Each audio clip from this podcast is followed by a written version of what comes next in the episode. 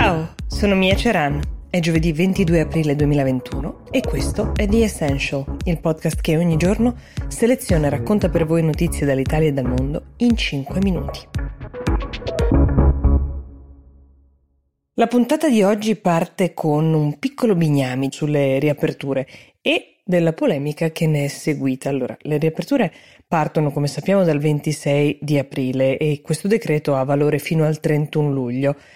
C'è spostamento libero tra le regioni di fascia gialla che, secondo le anticipazioni, potrebbero essere Lombardia, Toscana, Piemonte, Abruzzo, Emilia-Romagna, Friuli-Venezia Giulia, Lazio, Liguria, Umbria, Veneto e le province autonome di Trento e Bolzano. Rischiano l'arancione Molise, Calabria e Sicilia, mentre in zona rossa restano Puglia, Sardegna e Valle d'Aosta.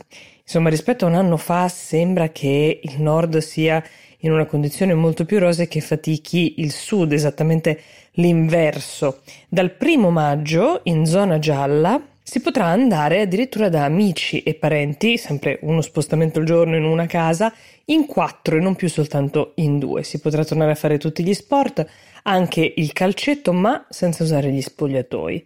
Sempre dal 15 maggio riaprono le piscine all'aperto, si può tornare a pranzare e cenare nei ristoranti ehm, che hanno posti all'aperto già dal 26 di aprile e dal 1 giugno con dei numeri contingentati potrete tornare anche a mangiare dentro. Però la polemica, che è animata principalmente dalla Lega, riguarda il tema del coprifuoco che il governo propone di far rimanere alle 22, mentre Salvini cerca di farlo spostare di almeno un'ora alle 23, definendola insieme anche a Giorgia Meloni, ehm, che però è all'opposizione a differenza di Salvini, un'ipocrisia, diciamo, di fondo e un modo eh, di tenere bloccate le persone che però non aiuta in alcun modo a limitare il contagio. Viene introdotta la cosiddetta certificazione verde. Che cos'è? Fermo restando che tra le varie regioni, anche di colori diversi, ci si potrà continuare a spostare sempre con l'autocertificazione se avete un legittimo motivo per farlo.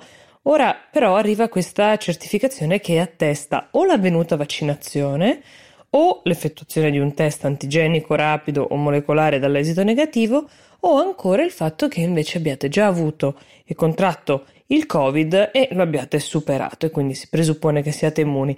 La certificazione per vaccinazione ha un valore di sei mesi, viene rilasciata direttamente dalla stessa struttura sanitaria che fa il vaccino mentre quella per il tampone antigenico molecolare viene rilasciata da chi ve lo fa, che può essere un uh, ospedale o una farmacia che vi ha effettuato il test e dura solo 48 ore.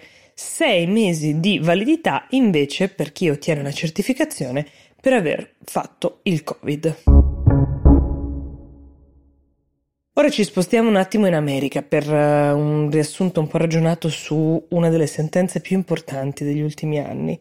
La giuria che ha stabilito che quello di George Floyd è stato a tutti gli effetti un omicidio perpetrato dal poliziotto Derek Chauvin ci ha messo solo 11 ore a raggiungere l'unanimità richiesta, che è un tempo record rispetto a quanto ci si mette di solito. Eppure dopo poco tempo sono partite le polemiche. Perché le polemiche?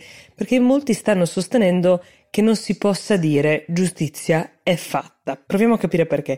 Intanto stupisce che il verdetto non fosse scontato, verrebbe da chiedersi, con quasi dieci minuti di video in cui quel poliziotto tiene il ginocchio fermo sul collo di un uomo che si spegne sotto quel peso, c'era davvero la possibilità che qualcuno assolvesse quel poliziotto? Beh sì, la possibilità esisteva e in molti citano la statistica per la quale dal 2005 ad oggi solo sette poliziotti sono stati condannati per omicidio negli Stati Uniti a fronte di migliaia di casi all'anno, di un migliaio di casi l'anno in cui un agente delle forze dell'ordine è direttamente coinvolto nella morte di qualcuno. Spesso però, come potete immaginare, i casi riguardano delle situazioni in cui i poliziotti eh, magari hanno poco tempo per eh, riflettere e reagire, spesso hanno di fronte una persona armata a sua volta, raramente la situazione è così cristallina come nel caso di George Floyd. Quasi mai nella storia si è visto un agente scegliere di schiacciare un uomo all'altezza del collo per farlo soffocare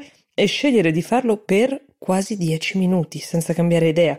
E questo è uno dei motivi che ovviamente ha fatto condannare il poliziotto. Chi sostiene che la sentenza non sia risolutiva lo dice manifestando la paura che ora i problemi legati alla libertà che hanno le forze dell'ordine di usare anche la violenza all'occorrenza e alla libertà garantita da un sistema che di fatto tutela molto gli agenti in servizio, questa cosa potrebbe effettivamente rallentare o addirittura fermare completamente un processo di riforma del sistema di cui c'è molto molto bisogno. La paura più grande è che questa possibilità decada perché si è festeggiata una vittoria troppo presto, di fatto. Uh, Derek Chauvin è stato quasi immobile durante la lettura della sentenza, quella che lo ha dichiarato colpevole per tre diversi capi di imputazione. Non aveva testimoniato, non era salito sul banco dei testimoni. Si dice fosse una scelta più sua che del suo avvocato, ma sarebbe difficile immaginare che potesse uscire bene da un incontro con eh, l'accusa. In un verdetto separato, come secondo la giurisprudenza statunitense, verrà comminata, come si dice, la sua pena. The Essential per oggi si ferma qui, io vi do appuntamento a domani. Buona giornata.